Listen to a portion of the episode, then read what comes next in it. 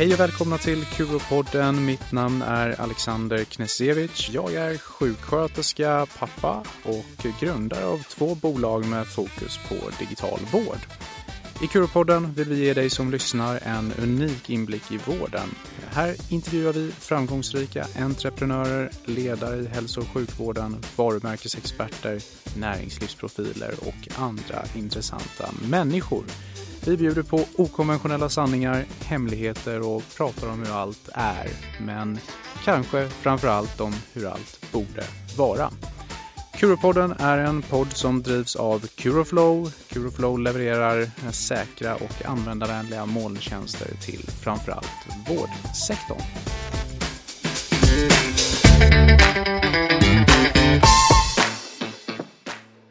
Och i dagens avsnitt av Kuropodden så kommer vi att träffa Filip Siberg. Han är en erfaren ledare och entreprenör i hälso och sjukvårds-Sverige, kanske mer Eh, framförallt inom Heltech och Medtech där han idag är ordförande för två börsnoterade bolag i form av Sensime och Acarix. Han är också tidigare vd och grundare av eh, Koala Lifes eh, hjärtmonitor det ska bli mycket roligt att ha Filip här idag och vi ser fram emot ett spännande avsnitt. Så varmt välkommen till Kuropodden Filip. Tack så mycket, kul att vara här. Roligt. Och det jag inte nämnde i introt här tidigare är ju att jag gjorde lite sökningar på dig på nätet och såg att du 2019 var på Medtech topp 100 maktlistan. Känner du till det? Precis. Oerhört stolt över denna. ja, Eh, och för poddens lyssnare då, vill du berätta lite om eh, vem du är, vad du har jobbat med och, och sådär? Ja, men jag har eh, bakgrund som entreprenör. Eh, vad kan man vara? VD, investerare, styrelsearbetande inom life science, framförallt inom medicinsk teknik. Sista åren så har jag eh, drivit ett antal bolag, huvudsakligen ett bolag som heter Koala Life som vi grundade 2015 och precis satte på börsen här för tre veckor sedan. Så det har varit en spännande resa att jag går från, från startup till, till börsen. Eh, I övrigt så är jag eh, medgrundare och idag styrelseordförande i ett bolag som heter Sensime som också är på börsen inom narkosteknik. Och jag är styrelseordförande i ett bolag som heter Acarix som håller på med kranskärlsdiagnostik, också på börsen. Och sen driver jag en liten corporate finance boutiquefirma och hjälper eh, bolag i tidig fas och resa kapital och göra M&A och strategi och försöker ta lite lärdomar av det man har lärt sig i livet. Och, eh, jätteroligt. Och ändå har du tid att sitta med oss här idag. Absolut. och sen är jag även numera delägare i eh, vad som ska bli världens största tillverkare av paddelbanor. Ett spanskt bolag. Så okay. att, eh, även lite intresse i den branschen. Spännande. Spelar du själv? Nej, väldigt lite. Men det är väldigt spännande sport. Det är världens snabbast växande sport. Och eh, efterfrågan på paddelbanor och gräs är enormt. Så det är väldigt kul att vara i den branschen. Ja, nej, jag förstår det. Jag spelar lite själv och det är nästan omöjligt att få tag på tider. Ja. Så att, ja. Eh, nej men eh, som, som, sagt jättespännande. Och hur, hur började din eh, resa? Hur kom du in på medtech, heltech branschen? Du är ingenjör i botten va? Jag är civilingenjör för KTH. Eh, jobbade sex år på ett investmentbolag som heter Scanditech. Eh, numera Bure. Eh, och vi hade en portfölj av life science-bolag som jag höll i och eh, slutade med att jag blev VD för ett av portföljbolagen. Eh, jobbade med det i sex år, ett Karolinska bolag.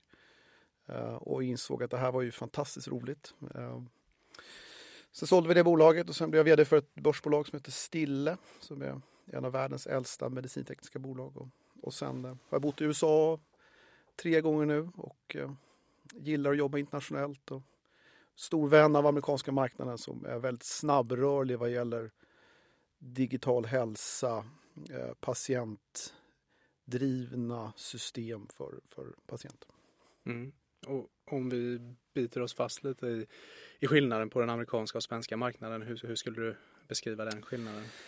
Ja, men den amerikanska marknaden, dels är den ju världens största marknad för medicinteknik och nästan halva amerikanska befolkningen har en kronisk sjukdom. Så det finns stor efterfrågan. Men den, jag tror det viktigaste är att det finns ett väldigt tydligt försäkrings och ersättningssystem som man kan förstå sig på.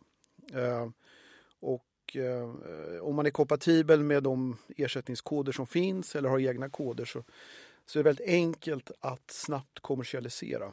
Eh, det är ju väldigt affärsdriven eh, hälsovård. Eh, det, det, tyvärr så är det så att pengarna driver väldigt mycket av eh, förändringstakten. Och därför är det lättare och snabbare att komma in. Men sen ska jag säga att covid och corona skapade ett otroligt momentum i USA kring att gå över till telemedicin och digital vård och sjukvård i hemmet. Man ändrade väldigt snabbt ersättningssystemet redan förra våren där man ersatte läkarna på samma sätt med samma nivåer om man gjorde det över Facetime eller om man gjorde fysiska besök. Och man egentligen gjorde det tillgängligt för alla att bli uppkopplade i hemmet. Så att så länge du har en uppkopplad device och ingår i vad som kallas för Remote Patient Monitoring-program så ersätts eh, vårdgivaren eh, förmånligt för att koppla upp patienten i hemmiljö. Patienten oftast betalar ingenting och försäkringsbolagen är väldigt nöjda och driver på det här. Så det drivs det drivs ett system som gynnar alla parter, patienter, vården och betalarna i, i en slags treenighet. Och det tror jag driver på allt mycket snabbare.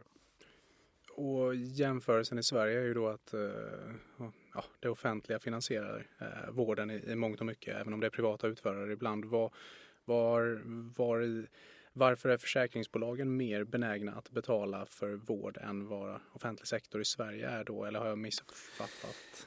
Jag brukar generalisera och säga att vi Sverige är fantastiskt duktiga på sjukvård. Just sjukvård, det vill säga vi, vi är duktiga på att behandla folk när man är sjuk.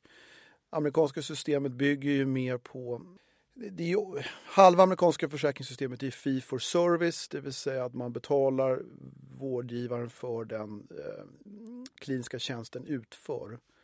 Och andra halvan är mer value-baserad, det vill säga att man ger någon slags ersättning, lite grann som det svenska med kapitationsersättningar. Och, eh, I USA har man eh, länge sett preventiv vård och olika sätt att sänka vårdkostnader som, som en central del i försäkringsbolagens ersättningssystem. Så redan före pandemin så fanns det ersättningssystem just för att jobba med preventivt, använda digital hälsa um, och använda patienten. Och det här startade redan kring Obama-tiden med Obamacare-systemet. Um, men återigen, med corona så blev det en, en accelerator kring det här. Och jag tror på kort tid så är det ett hundratal bolag i USA som er, erbjuder olika typer av uppkopplade tjänster för att preventivt och även prediktivt hjälpa kroniskt sjuka patienter. Och motsvarande eh, C-märkningar i Sverige eller Europa, eh, numera MDR, är det FDA som ser till att... Ja, och FDA har också varit på fronten och tydliggjort och jag skulle säga att det nästan blivit enklare idag att få ett FDA-godkännande än vad det har blivit att få CE-märkning med nya MDR-regler. Så jag ser en hel del bolag idag som nästan undviker Europamarknaden till fördel från USA-marknaden. Och tidigare kan vi säga att det var nästan tvärtom. Så ur ett rent entreprenöriellt eh, perspektiv då för, för eh, hälso och sjukvårdsentreprenörer i Sverige Finns det någon eh, poäng i att tidigt satsa på den amerikanska marknaden framför den svenska eller är det för stort? Jo, det tror jag. Jag känner att vi gjorde rätt i och med att vi som på Koala Life, vi började i Sverige. Vi började med en liten konsumentaffär för att generera data, lära oss om, om användaren och, och skapa awareness kring produkten. Sen gick vi in i vården, men samtidigt med det här så drev vi hela tiden en FDA-process som tog nästan två år. Och när vi väl kom in i USA så fick vi dels FDA-godkännande baserat på vår svenska data. Så vi fick det på real world Swedish data. Och när vi väl inledde kommersialisering i USA så kunde vi hela tiden falla tillbaka på vår svenska data och referensbas. Vilket har gjort eh, att det aldrig ifrågasätts egentligen kring eh, eh, what's your accuracy, what's your data, utan eh, Sweden is a, is a good validated country som vi kommer ifrån. Och planerna framåt för Koala Life, eh, nu funnits sedan 2015 då, eller då det grundades. Eh, hur ser det ut nu de kommande åren? Vad är målsättningen?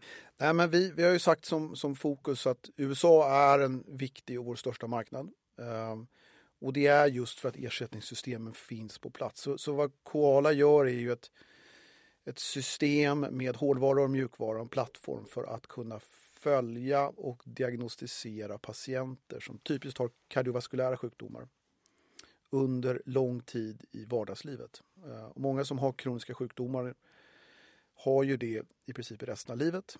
Så vår produkt och tjänst är utvecklad för att kunna ge patienten ett sätt att snabbt få svar för att hjälpa till att minska oro och hitta eh, komplikationer och andra symptom eh, och hjälpa vården att följa dessa patienter i hemmet.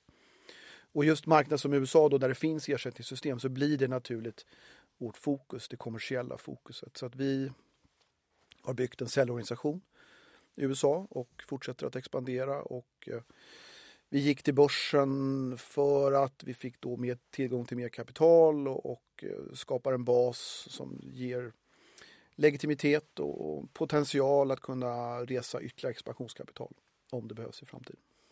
Och hela poängen med det är ju någonstans i grund och botten att, att kunna hjälpa fler patienter och nå ut till, till så många som möjligt. Ja, det är ju det. Och det har alltid varit vår vision att, att hjärtsjukdomar är det som dödar flest i världen. Och eh, många som har hjärtproblem kunde diagnostiseras tidigare.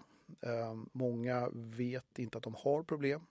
Och eh, många lever med det resten av livet. Och, eh, genom att ge dem verktyg som gör att man kan vara engagerad, man kan se vad som händer och, och göra det med ett system som har eh, motsvarande prestanda som du har på sjukhuset. Eh, tror vi är nyckeln till ett bättre sätt att hjälpa till att vinna kampen mot världens främsta folksjukdom.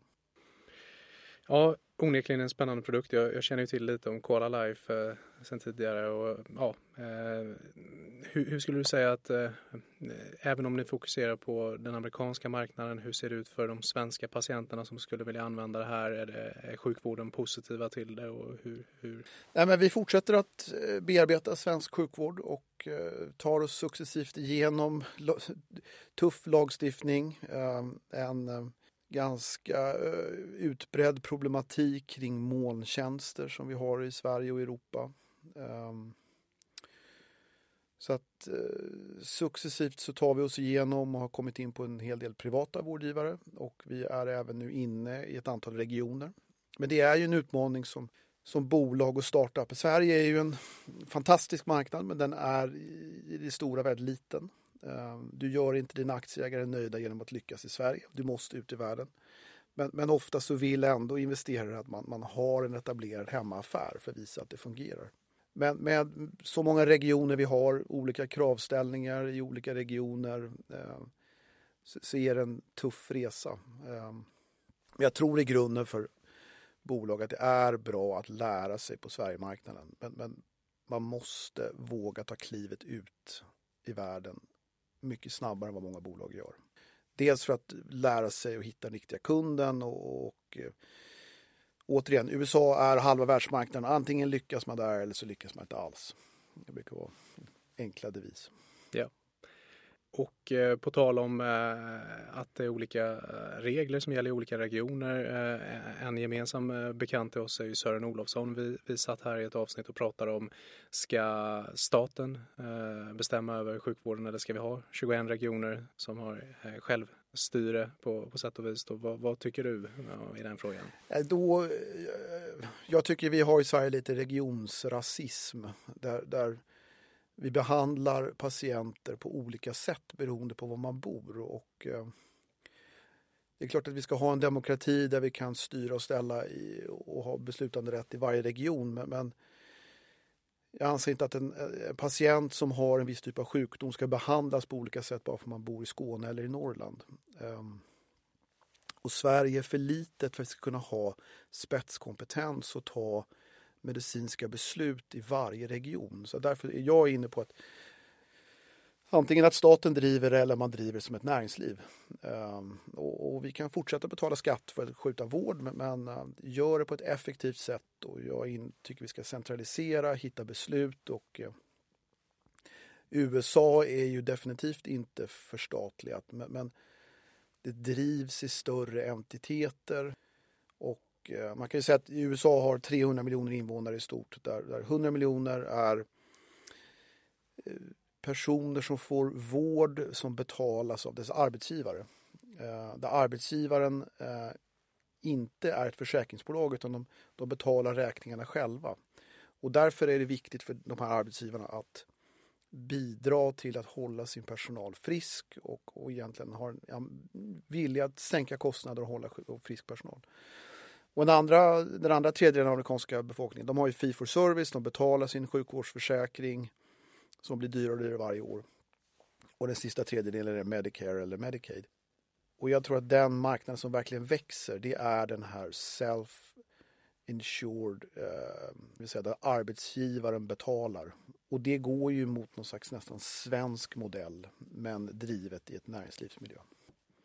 Och vi har ju flera av poddens lyssnare som, eh, som lyssnar på, på den av eh, anledning att eh, vi pratar om sjukvård och digitalisering i vården men också utifrån ett entreprenöriellt eh, perspektiv och där har ju du varit med och startat och byggt flera bolag vad skulle du säga? Vad, vad behöver man tänka på när man, när man startar ett nytt bolag och sen blir det en följdfråga på vad, vad ska man fortsätta tänka på? Har du några bra tips?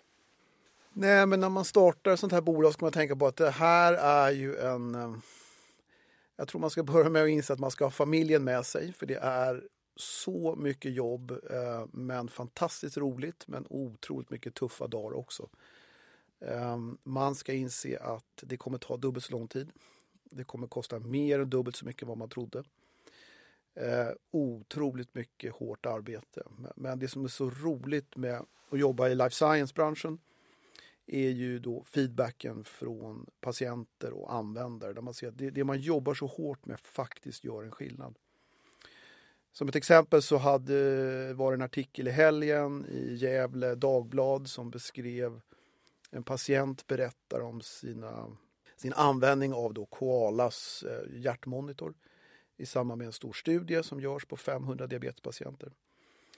Där patienten berättar positivt om hur fantastiskt det är att kunna följa sitt hjärta i vardagen varje dag i hemlivet. Och, och det är bara en av hundratals patienthistorier som man får berättas för sig och det är så otroligt tillfredsställande att eh, alla dessa timmar man arbetar för faktiskt hjälper till att rädda liv eller förbättra vården. Och om man inte vill eh, vara med och starta ett bolag och kanske jobbar i en region i Sverige eller kommun, kan man, kan man driva den här typen av förbättring även därifrån? Nej men det tror jag. Man, man, och sen måste man bara våga vara så, stå på sig, våga att utmana systemet, våga ta lite risk. Um, och brinna otroligt för sin sak. Och, och, brinner man för sin sak och viljan att förändra då får man med sig andra. Och eh, driv saker som man förstår och man tycker är roligt. Så, så mm, skapar det så mycket förbättringar och eh, glädje bland de man jobbar med. Så att eh, bara av det når man framgång. Och vad, vad, tror du att vi befinner oss med eh, exempelvis produkter för hemmonitorering eller digitalisering av sjukvården om eh, tio år? Eh, om du får sia om framtiden, vad är det som har hänt? Ja, men dels så blev jag lite besviken när jag flyttade hem från USA här för tre månader sedan. Och Sveriges vision då att vara världsledande på e-hälsa eh, kände jag hade falnat lite. Dels komma hem från, från USA som tog så pass snabba kliv så tyckte jag när jag kom in hem till Sverige och var med på olika möten så var det samma presentationer, samma diskussioner, samma problem och debatt. Och eh, det går alldeles för långsamt. Men jag tror om tio år att vi har ett eh, mycket mer preventivt tänk i hur vi bedriver sjukvård. Där, där vi faktiskt har eh, insett att hitta problematik tidigt. Eh, det är nyckeln till att eh, förbättra outcomes och sänka kostnader och eh, öka livskvaliteten för så många. Eh, och det gör man genom att eh, engagera patienter, engagera individer, att kunna i vardagen, i vardagslivet kunna hitta och följa viktiga parametrar. Och om det är via din Apple-klocka, via din telefon eller om det är annan typ av teknik. Det är så man kommer göra det. Men jag tror varje produkt är en, en del av en värdekedja. Man kan säga att Apple-klockan idag tycker jag är fantastisk för att den hjälper till att hitta vissa markörer och ge dig den här röda lampan. Som, det är ungefär som röda lampan i instrumentpanelen i bilen. Att nu är det kanske någonting som är fel, uppsök din verkstad. Och då kommer det kanske nästa produktlösning och det är där vi i Koala har positionerat oss. Ja, men då, då förskriver man en Koala när man har fått en röd lampa eller känner någonting. Och då ska den hålla samma tekniska och medicinska kvalitet som det gör på en stor sjukhusmaskin. Men du ger det till patienten att ha i handen. Så att du ger då diagnostisk kvalitet och i nästa steg även digital terapeutisk eh, möjligheter. Så att du, du, både kan diagnostisera och hjälpa till att eh, med digital teknik eh, faktiskt eh, ge bättre utfall. Så, så mer av vården flyttas ut från sjukhus och vårdcentraler och hem till patienten? Vården flyttar till, till hemmet eller till var, patienten eller individens vardagsliv. Du behöver, du behöver nödvändigtvis inte sitta hemma utan du gör det på, lika väl som du sitter på bussen eller på jobbet. Så, så har du hela tiden markörer som övervakas. Är patienterna redo för den här transformationen? Ja, men jag tycker alltid man ska göra sånt här på patientens egna medgivande. Om patienten vill. I Sverige finns det ju en, en, någon slags makthavartro att alla blir oroliga av att veta. Så därför ska inte folk få veta. Men, men, eh, det är ju upp till individen själv som bestämmer. Vi är ju en demokrati och därför får man bestämma själv. Om jag vill preventivt följa mina data så ska jag ha rätt att göra det. Vill jag inte veta så har jag rätt till det också. Ja, och, och för vårdens del då, nu var du inne på det här redan tidigare att Sverige har en vision om att vara världsledare inom e-hälsa 2025 och att vi kanske har en bit kvar för att nå det målet. Eh, och nu har du ju berört det lite men finns det någonting som talar för att vi faktiskt kommer nå den målsättningen eller är det bara eh, mörker så att säga? Nej, men det tror jag. Det är klart vi kommer göra det. Det finns ju fantastiskt mycket initiativ och människor som jobbar med det här hela tiden.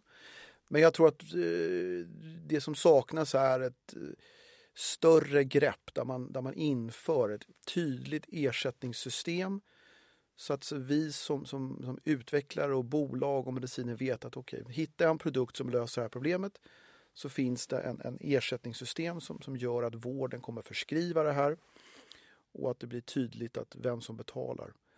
Och det är sådana typer av större penseldrag som behövs. Och eh, sätta sig ner och bestämma. Okej, okay, om inte mållösningar då accepteras så ge direktiv. Det är det här som gäller. Det här accepterar vi punkt slut och det här gäller alla regioner.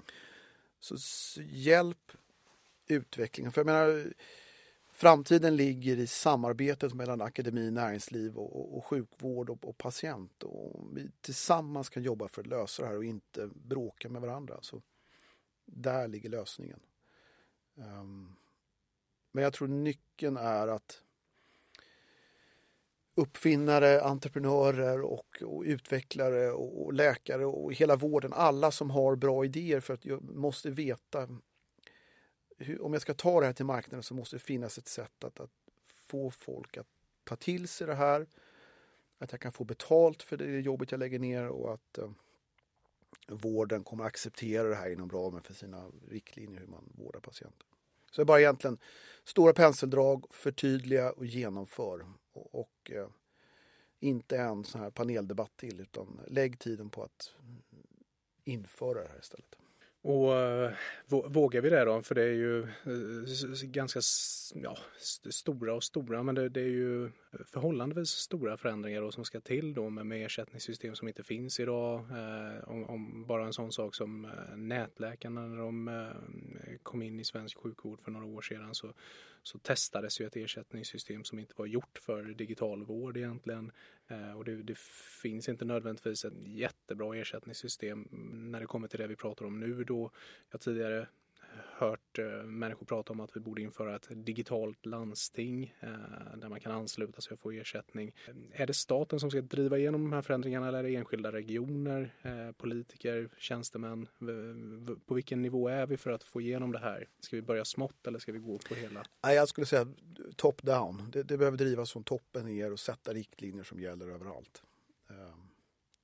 Eh, jag var med när vi vi smyglanserade 2016 ehm, och det var väl ungefär samtidigt som Kry lanserade och jag minns så väl hur, eh, Krys tidiga fantastiska ledning blev eh, i princip eh, utbuade ur det här konferensrummet utav deltagarna där. Och jag blev uppkallad till ledande professorer som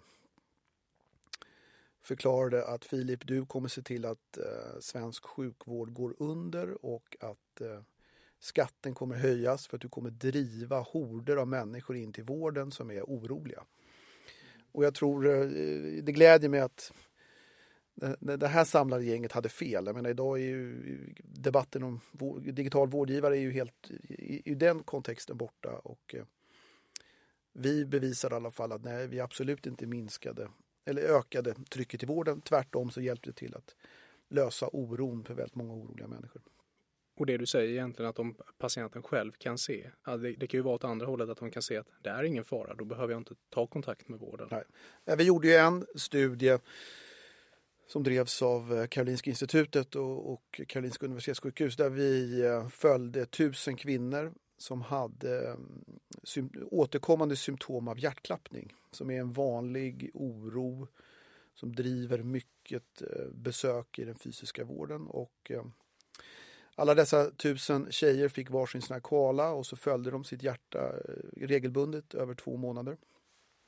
Och det vi såg i det här resultatet var ju att när man faktiskt själv kunde få resultatet eh, så minskade det symptomen av hjärtklappning. Därför att oron minskade. Man såg direkt i sin telefon att nej, det här var ingen farlig hjärtklappning. Det var bara stressrelaterat. Och eh, det minskade andelen ångest och det minskade depressionen. Så att, eh, det var en, bara en av många studier där vi kunde visa på att det här faktiskt har en, en positiv impact. Eh, och det där är vi nog inte ensamma om. Det finns alla möjliga typer av smarta digitala medicintekniska lösningar som alla har samma möjlighet att eh, minska belastning på vården, minska den stora oron där ute och eh, i vår kohort av den här studien, då, då ville ju folk ville veta. Och eh, bevisade att, att genom att se sina resultat och få snabb återkoppling så ledde det till ett positivt utfall. Det är å ena sidan. Å andra sidan så borde det ju finnas tid att spara även för de som jobbar i vården eh, på så sätt att de kan hantera eh, mycket mer Eh, information på kortare tid då och eh, eh därigenom spara tid och pengar. Föreställer jag mig att det borde eh, vara så. Jag vet inte om ni har gjort någon studie på det men att det borde finnas sådana Nej, det har vi inte gjort. Vi har gjort en hälsoekonomisk studie nu som är under publicering som har väldigt spännande resultat och definitivt finns det värde för vården i det här. Mm. Ja, eh, spännande Filip. Jätte, jätteroligt att höra eh, dina tankar kring medtech och eh, healthtech-branschen och var vi befinner oss i Sverige och USA. Vi har faktiskt inte fått USA-perspektivet eh, här tidigare så det var kanske lite extra eh, intressant och eh, förhoppningsvis eh, finns det eh, lärdomar att ta där mot slutet av eh, avsnittet så brukar vi alltid ha samma frågor ungefär. Eh, så att eh, jag har en fråga till dig som, som handlar om framgång och vad, vad du personligen definierar som, som framgång för dig. Ja, men framgång för mig är nog att man får återkoppling på hårt arbete. Att det man har gjort har ett a positive impact on people. Eh, att man faktiskt har gjort någonting som blir en ny standard, förbättrar vardagen, eller faktiskt gör någon skillnad. Eh, brukar alltid skoja att det, vad vill man att det ska stå i en dödsannons? Eh, är det att man nådde budget eller är det att man nådde faktiskt var med och drev på och gjorde en förändring? Och det är väl den jag driver på att eh, banne mig make an impact. Det tycker jag är framgång. Och att man samtidigt kan ha väldigt roligt, engagera mycket människor och se kollegor och andra människor växa och hitta att man driver företag som sen leder till att kollegor startar nya företag baserat på sina kunskaper eller får fantastiska nya jobb. Det tycker jag är otroligt stimulerande att se när folk, eh, andra människor lyckas. Så framgång genom andras framgång. Absolut. Mm. Eh, och eh, kan, kanske i kontrast till första frågan då, om det finns det någonting i ditt liv om du, om du ser tillbaka, finns det något du hade velat göra annorlunda eller någonting du ångrar? Nej, men på ämnet vad kan man ha ångrat? Om man tar ett perspektiv kring företagande och eh, sjuk och hälsovård och försöka lyckas så är det nog just det här att fastna lite för länge i att lyckas i Sverige. Eh, och i tron i att det är nyckeln till all framgång. Eh, när eh, egentligen som jag sa innan, möjligheterna är så stora ute i världen och förväntningarna från investerare och andra aktörer är så pass mycket större än vad som går att åstadkomma på Sverigemarknaden. Så, så, så jag har väl drivit olika bolag där man kämpar och kämpar och kämpar och, och pådrivet av att du måste lyckas i Mälardalen innan du går vidare någon annanstans. Och, och, och, stått på sig lite för länge med det istället för att nej, produkten är klar. Vi kör ut den direkt internationellt. Sverige har ju alltid varit beroende av export och då måste man också våga globalisera mycket snabbare. Intressant. Eh, och eh, framöver, eh, kommande åren, vi har ju redan pratat lite om Koala Lives planer framåt, men, men för dig i helhet, eh, vad, vad, ser du fram emot förutom kanske julskinka här om eh, en månad ungefär? Ja, det här med jag ser fram emot, jag jobbar med massa spännande bolag nu som är i ett väldigt spännande tillväxtskede. Två bolag jag jobbar med håller på att växla upp och bygger säljorganisationer i USA. Ehm, det gläder mig att se att vården nu öppnar upp igen efter varit stängt länge för, för ny teknik i vården ska jag säga. Ehm, Väldigt roligt att jobba och hjälpa andra bolag att, att eh, växa, ta sig till marknaden. Jag tycker det är en väldigt spännande tid ehm, och det finns ehm, förutsättningarna att eh, lyckas som entreprenör och, och ha roligt och, och make an impact har väl aldrig varit bättre än nu. Så som kanske lite mer av eh, det du har gjort eh, i en, i en eh, tid som är lite extra spännande då? Ja, men jag tror det. Jag, men, jag älskar life science-branschen. Um, gillar att jobba internationellt och uh, jag tror det man lär sig i livet, vikten av att jobba med uh, människor som ger en energi och jobba med projekt som har en tydlig vision och en möjlighet att göra en impact. Och uh, genomföra det man står och säger och inte bara stå och pitcha och berätta om visioner utan faktiskt ta det hela vägen i mål. Det är ju så otroligt roligt. Eh, det, det är lätt att bli uppslukad av att eh, lova investerare och stå och pitcha men det är en helt annan sak när man kommer ut i verkligheten och eh, möter den tuffa kommersiella världen ehm, och verkligen orka driva igenom det från en tidig vision och dröm och verkligen se det hända. Det är det som är, tycker jag, den ultimata framgången. Fantastiskt. Och eh, med det så tackar vi för att du ville komma hit och prata med oss idag, Filip. Tack så mycket. Tack.